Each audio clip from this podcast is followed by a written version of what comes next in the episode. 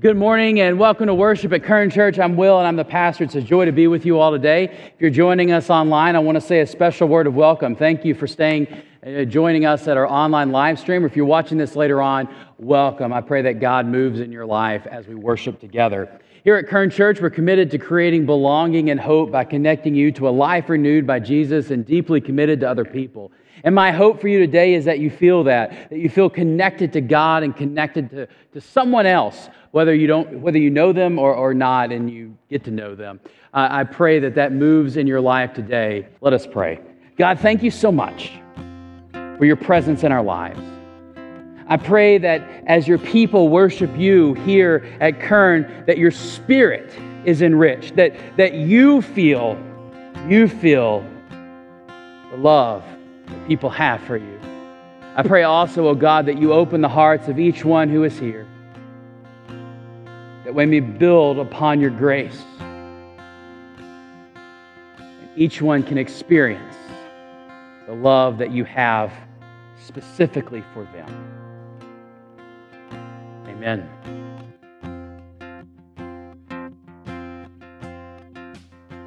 You know, one of the topics of conversation is always, oh, I wonder what's going in there.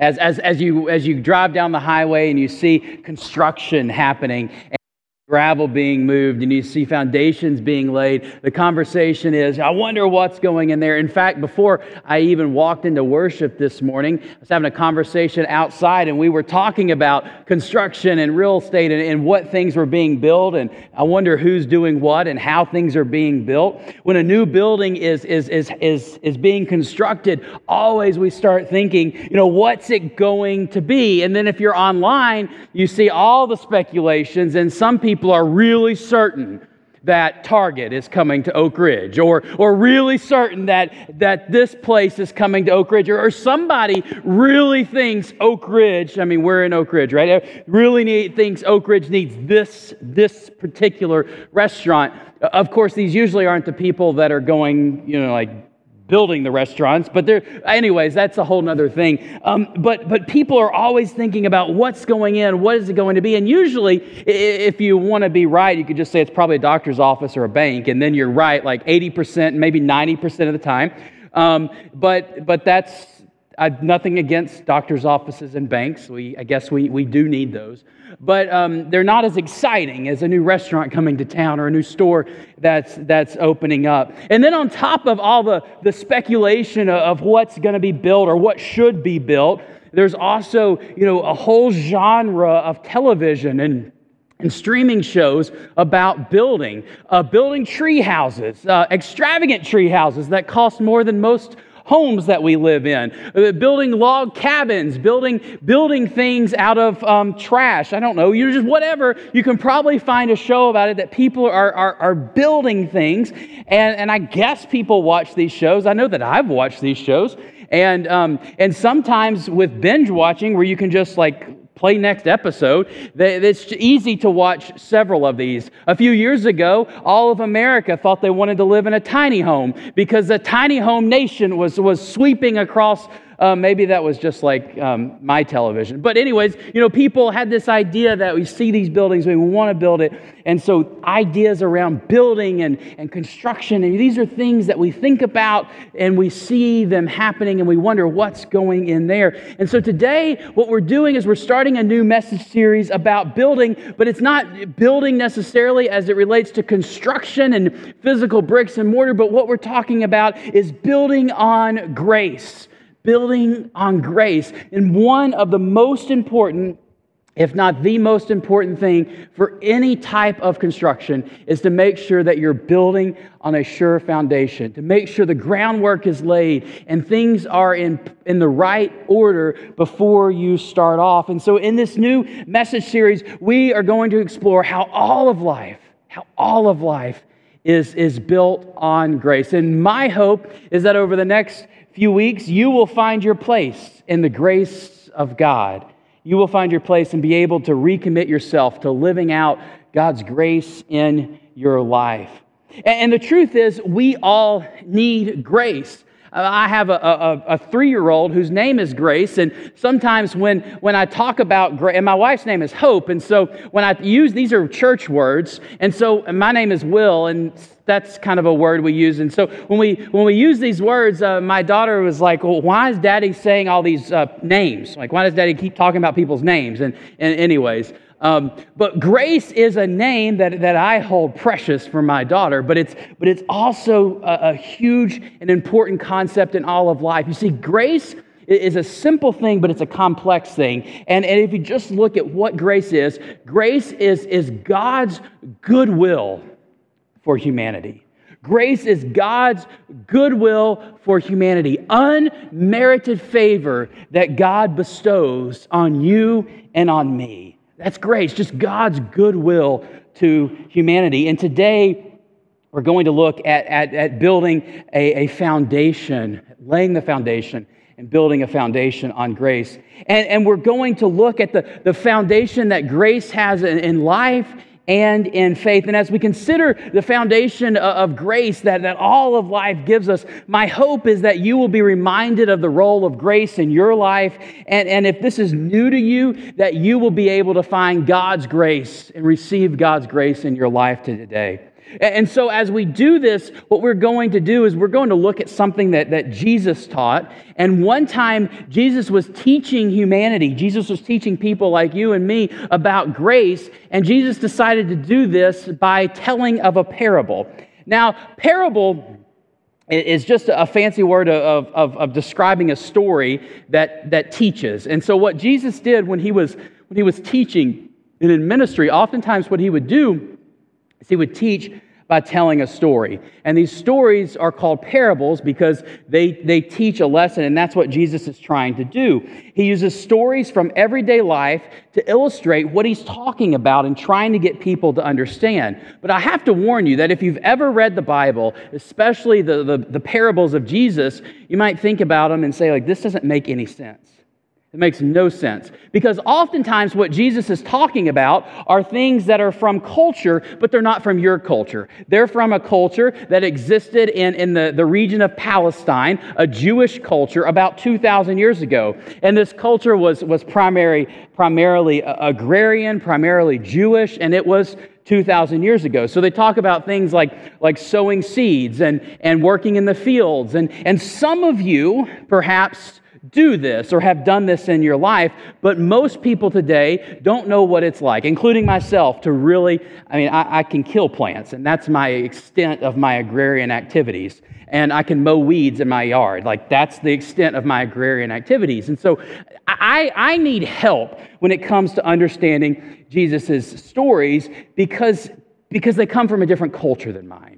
And so, as we consider the story that Jesus tells us today, I, I think it comes from a different culture than ours. And this is, um, this is enough of a warning. I'll stop on that. Um, and what we're going to look at today comes from the book of Matthew.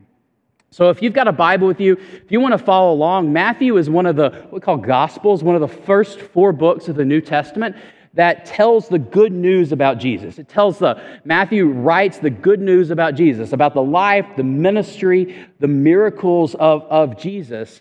And today I'm going to be looking at Matthew chapter 20 that, that captures, where, where Matthew captures one of these parables of Jesus.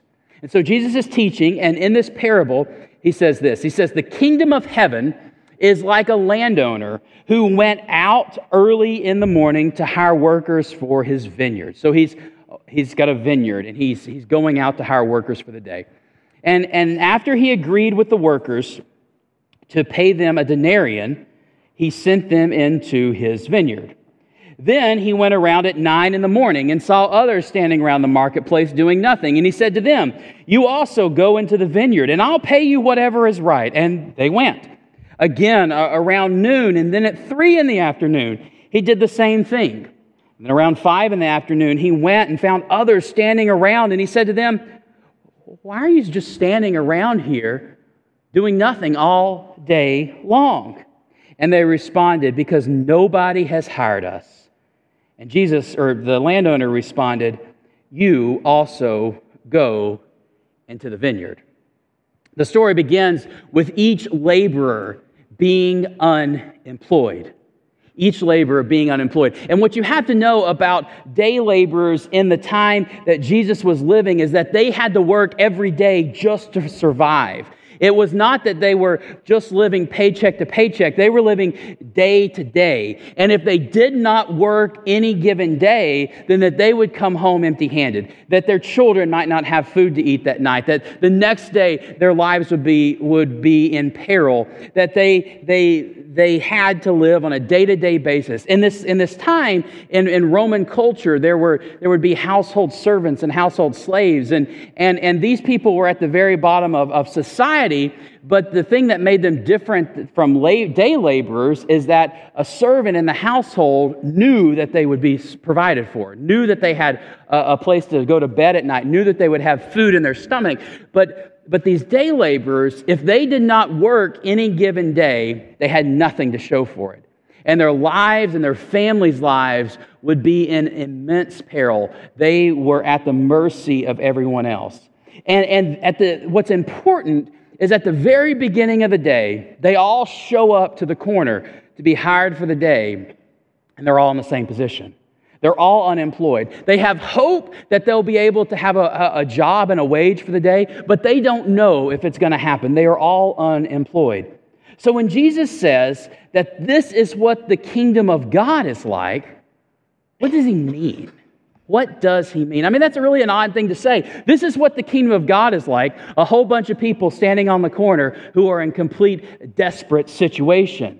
And, and I think that Jesus knew something about people, and he knew that each and every one of you, and I guess I can include myself in this, is a little bit screwed up. Jesus knew that people are a little bit screwed up. And, and the thing is, in church, we call this sin. We call this sin. And when people talk about sin, usually what you're talking about is the, the sin in other people's lives. I mean, it's really easy to, you know, it's really easy to point to somebody else and say, oh, that they're, they're a ta- terrible person. They have this sin going on in, in their lives. And maybe sometimes you would pick out the sin in your life, some bad things you do.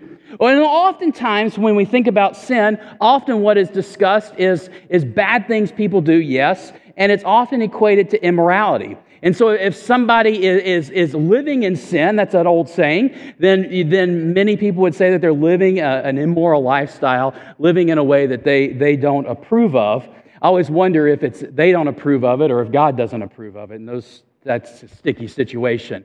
But um, this idea that sin is basically wrong things that people do. And the thing is, while sin can be these things, can be some, some things that are wrong things people do, sin is primarily not about wrong things that people do. Instead, instead sin is a much larger problem because sin at its heart and it is, is just the stuff, is just the state of being that keeps people disconnected from, from God. Sin and its constant companion, death, keep humanity trapped. It keep humanity trapped, keeps you ensnared in ways that are multifaceted and complex and painful. And, and really, the case is you can't really do a whole lot about this. You can't really do find your way out in the midst of this. Now, someone who knew something about the life of sin was somebody who went on to be an early Christian leader, was a guy by the name of Paul. And one time, Paul is writing to some Christians who live in, in the city of Rome, and he's writing to them, and he's just like, you know what? I'm going to talk to them about sin and this state of sin that people have. And here's what he says in, in, in Romans uh, chapter 3 All are under the power of sin. As it is written, there is no righteous person, not even one. There is no one who understands. There is no one who looks for God. They all turned away. They have become worthless together. There is no one who shows kindness, not even one. I mean, this is really depressing stuff. Like, everybody's in a bad situation. No one is good. No one is nice. No one, everybody's turned away. And then he goes on No one has shown any kindness, not even one. Their throat is a grave that has been opened. They are deceitful with their tongues, and the poison of vipers is under their lips. Their mouths are full of cursing bitterness. Their feet are quick to shed blood. Destruction and misery are in their ways and, and, and they don't know the way of peace. There is no fear of God in their view of the world. I mean, the power of sin is deep, Paul is sharing here. And also, the power of sin is a great equalizer. And it means that on your own, there's just not a lot that you can do to escape this power of sin. There's not a lot you can do to fix it, to, to resolve it. There's not a lot you can do to find hope or to find a way out. There's not a lot you can do to build goodness and to build holiness and to build things that are, that are worthwhile. And to be honest, this is something that flies in the face of, of what we try to teach in, in our culture, in our culture here, especially in America. You see, American culture says things like, you can be anything you want to be. You can be anything you want to be. You can do anything you want to do. We have this mythos that, that people can pull themselves up by, by their bootstraps, that people can better their lives and the lives of those that are near to them. But when you consider what the Bible says, there's just not a lot you can do on your own. The power of sin, power of death, and traps and ensnares. And you really can't build anything on your own. You can't pull yourself up on your own. You, you, you are, are simply just lost on your own. And if you keep reading just a little bit further down, just a little bit further down in what Paul is writing, he says, There is no distinction. All have sinned and fallen short of God's glory. There is no distinction. And so Jesus says, This is what the kingdom of God's like. There's a bunch of people who are trying to get a job for the day just to survive. So as the day begins, the laborer, as the laborers begin their day, they begin in the same position, desperate. No distinction, unemployed. They lack the security that they need to survive. They can't feed their families. They can't, they, they, they can't, they can't um, they can't help their kids. They worry about their families. They worry what will happen if they can't make it. They, they worry about their kids. They worry about tomorrow. They just worry. And this constant state of worry, I imagine, causes an immense amount of anxiety of, of being able just to survive for the day for themselves and for those near to, to them. And if they don't get some help from someone else, there is nothing they can really do to fix their situation. They're desperate. And, and, and, and there's nothing they can do to fix their situation in that given day and maybe throughout their life. And believe it or not, in many ways, this is like you. And this is like me. There is no distinction, for each has sinned and fallen short of God's glory. You know, even as the laborers begin their day in hopelessness, though, things begin to change. Things begin to change rather quickly. As, as daybreak comes, the worry of some of these workers is erased as, as they are hired to work in the vineyard for the wage of one denarian. And so at the time, one denarian was basically a day's worth of wages. It was enough to survive on. It was not enough to get ahead on. It was not enough for tomorrow, but it was enough for these day laborers to survive on for the day. It's what they needed to have security for the day. And so these people that are being hired, they hear the good news that the worry for today is gone, that, that the, their anxiety for the day is completely erased because now they have a job and now they know that they will be paid enough to survive. And they're probably fed along the process. So now they know that they will work and they will have a job and they will be fed and that they will have enough to then take home to their families. The rest of the workers, though, they're still on the corner. They don't get picked up, and, and they're forced to sit with that worry. They're forced to sit with that anxiety. And I imagine as the, as the, uh, the people that are picking up help for the day are coming by, they're, they're coming by early in the morning to get the best laborers, to get the most people. But then as the day goes on, there's less of a chance that people are going to get picked up. And when 9 o'clock comes, and 12 o'clock, and 3 o'clock, and 5 o'clock comes, the people that are there left waiting, they're just full of worry. The landowner does come back and he finds out um, that there's more people wanting to work, and, and so he promises them a fair wage, and, and their worry for the day is abated. And then in the last working hour of the day, he goes back around and he finds workers who haven't been hired. Now, these are people who have been out since the very early morning, and, and they're, they're there with there's just hours left in the working day, and they have been sitting with this worry all day long. I can only imagine what's been going through their minds. That they had hopes early in the morning that things were going to work out, that they would be hired, that they would be able to feed their families. But as the hours passed, their hopes were replaced with more worries. As each hour uh, advanced to the next, their, their hopes were being displaced by anxiety that their families would have enough. As the hours passed, they, they likely gave into despair more and more. How were they supposed to go home to feed their families? threatening the very lives that they wanted to live. But then at the end of the day, the landowner shows up and, and, and he invites them to come to work as well. Perhaps they imagine, well, at least I can get something. Maybe I can get a, a drink. Maybe I can get something to eat. Maybe a, a portion of a day's wage will be better than no wage at all. And so they go to work for an hour. Then Jesus continues the story in a rather surprising way. Verse 8 When the evening came, the owner of the vineyard said to his manager, Call the workers and, and give them their wages, beginning with the last ones hired and moving on finally to the first. When those who were hired at five in the afternoon, that's the last ones hired, like there's only one hour left in their working day. So when those were hired at five in the afternoon came, each one received a denarian. Now, if you remember, a denarian is worth a day's wage. So this is what people should expect to receive for, for having a survive for surviving for a day is, is one. So, so these people only worked for an hour, but yet they receive a full day's wage. I, I bet you can, um, can now sympathize with those that we're about to read about. Um, in verse 9, we read that when those who were hired at five in the afternoon came, they received one denarian. Now, those who had been hired first came and thought that they would receive more. I mean, that's what you would be thinking, right? You, you've been there busting your tail all day long in the heat of the day, working all day long, and you see these, these, these folks that have, um, for whatever reason, they, they were not hired until the end of the day. And you saw how generous the landowner was for these people that came late, for these people that, that, that sat around all day and, and, then only worked an hour. And you saw that they received a full day's work or a full day's wage for an hour's work. And so, surely that means that since you'd been working since very early in the morning, you would be even more extravagantly compensated. I mean, that's what you would be thinking.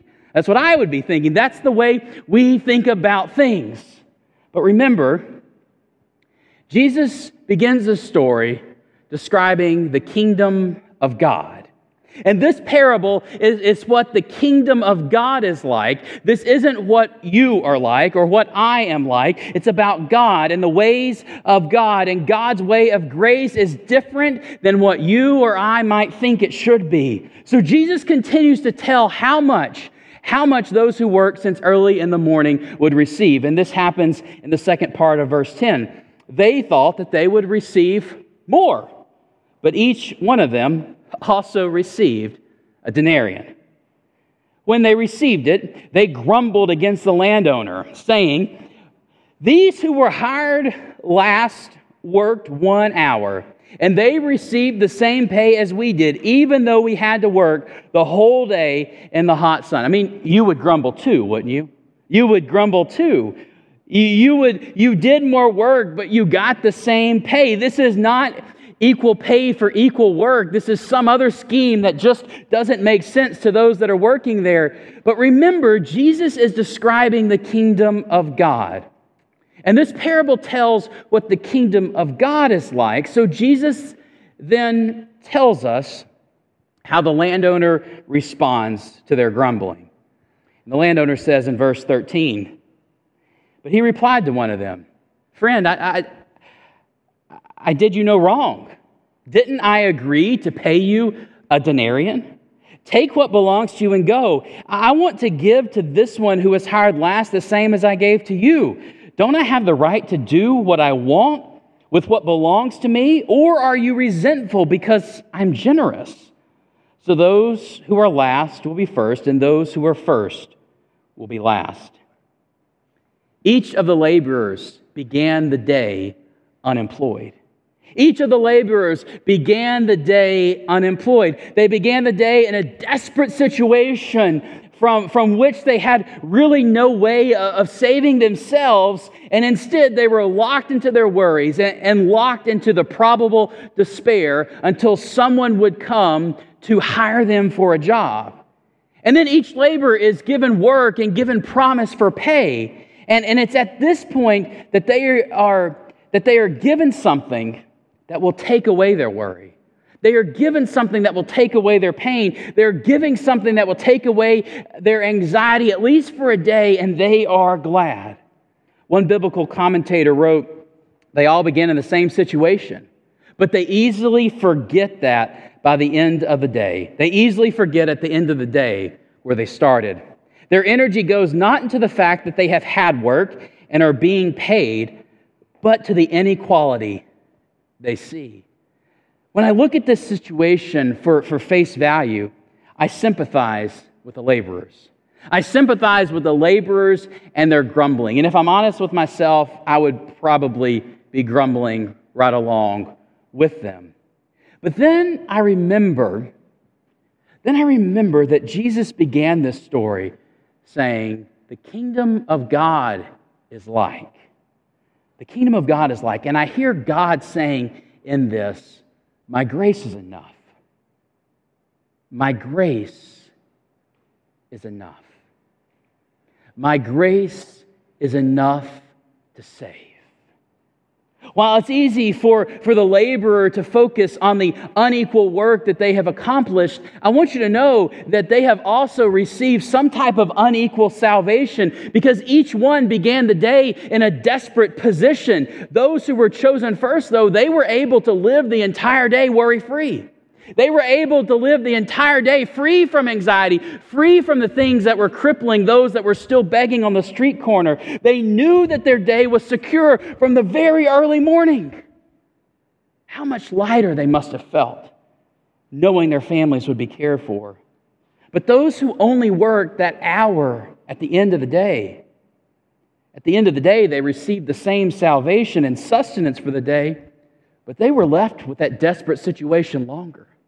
They were left for hours upon hours struggling and worrying, am I going to make it? Is my family going to make it? They were, they were left nearly all day in, in, in, in an uncertain and desperate position of survival, only to be saved the very last minute. At the very last minute.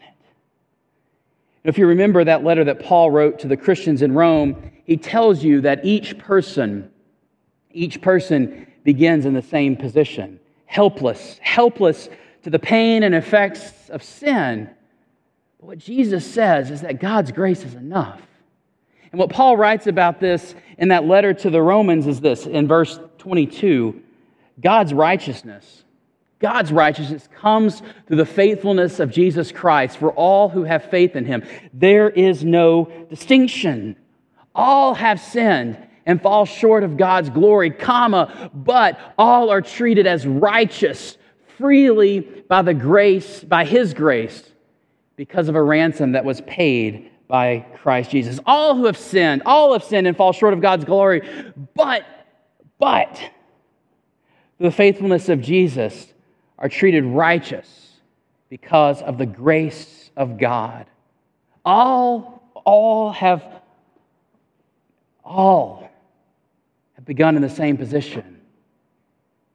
But yet, for those who have faith in the faithfulness of Jesus, they are treated as righteous, as Paul says, through grace. Dear friends, grace is enough. And maybe you, have been working for the kingdom for a long time. Maybe you, you've, you, have you have grown up in church your whole life and, and, and, and you're like those early morning workers and you, your, your position has been secure. You, you've had troubles in life, but always God has been there with you, providing a sense of strength and solace. And then you look around, you're like, okay, well, it's somebody else's turn to do the work. I'm done. I've done my part. Maybe somebody else should do it. But, but as the worker, as the landowner pays each worker what is needed, what, what we find is that enough is survived. Enough is given. God's grace is enough. You cannot get more grace or less grace because grace is God's and grace is enough. And this is the sure foundation on which all of life and all of faith is built. The grace of God is enough. The grace of God is enough. God's grace is the foundation and source of all hope and all goodness in life. And so I encourage you, I encourage you, if you find yourself as one of those early hired hands uh, in God's kingdom of grace, give thanks to God. Really give thanks to God. And maybe you've been working for a long time and you worry that, that perhaps you deserve more than, than you have right now. You deserve more grace. You, you deserve something else when it comes to God's grace. But I want you to know that in God's grace, God's grace is enough, and seniority does not equate to privilege in the grace of God. So give God thanks. Give God thanks for what God has done and is doing in your life because it's full, it's abundant, it's secure. Or maybe you find yourself on the corner not yet a part of God's grace, not yet a part of, of receiving that security that comes from God, worrying like those laborers who weren't hired until the end of the day. But I want you to know, I want you to take heart. Take heart that grace is enough for you too. Grace is enough for you too. All you have to do is to accept the call of grace on your life, to receive that grace because God's grace God's grace is enough. God's gracious provision is enough. And I think that's what Jesus wants to say when he says the kingdom of God is like this. All are hurting, and I'll need God's grace. I want to pray right now for you, and, and, and if you're in a position where you just give God thanks uh, for the grace in your life, I want to invite you to give God thanks. And, and, and maybe, maybe you know somebody in your life who's really struggling. Maybe worrying in, in midst of anxiety and pain like those who, who were standing on the corner all day waiting to be hired waiting for something. And, and, and, if, and if you know somebody like that i want you to just to, to, to uh, say their name in your mind in your heart. And ask god to, to show up in their lives and, and if that's you today i want you to know that, that i'm here um, a lot of time today and i'm able to pray with you pray for you and and um, there's others that want to do that as well. Let's pray.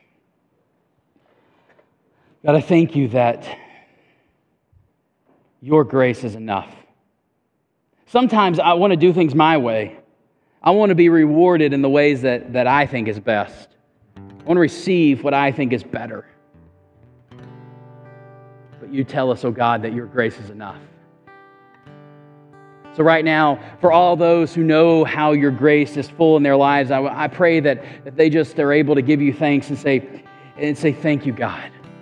So, if you're, if you're feeling that this morning and, and you just need to say, Thank you, God, I just want to invite you right now, either in your heart or out loud, to say, Thank you, God. Thank you, God. And right now, God, for those that, um, that are struggling, uh, we, we name in our hearts the names of those that we know that may be full of anxiety and pain and, and maybe feeling a sense of lost purpose and unease in their lives. And so I pray right now, and we speak their names in our hearts. And as we speak these names, oh God, may you, may you fill them with your grace. May you pick them up as the landowner picked up the workers give them the salvation of your grace. And God, if there's anyone here that needs their grace in your life, especially today, I pray that you do it. Pray that their hearts are open to receive your provision because your grace is enough. Amen. It is true, God's grace is enough, and I pray that God's grace, you feel that is enough in your hearts this day. May you go forth with the blessing of God the Father, the Son, and the Holy Spirit this day and evermore. Amen. Thanks for listening. If you want to reach out to Kern Memorial United Methodist Church or see entire services, you can visit our YouTube channel, Kern Memorial United Methodist Church, and remember to like and subscribe for updates. You can also visit us on our Facebook page at Kern Memorial United Methodist Church. Thanks and have a blessed day.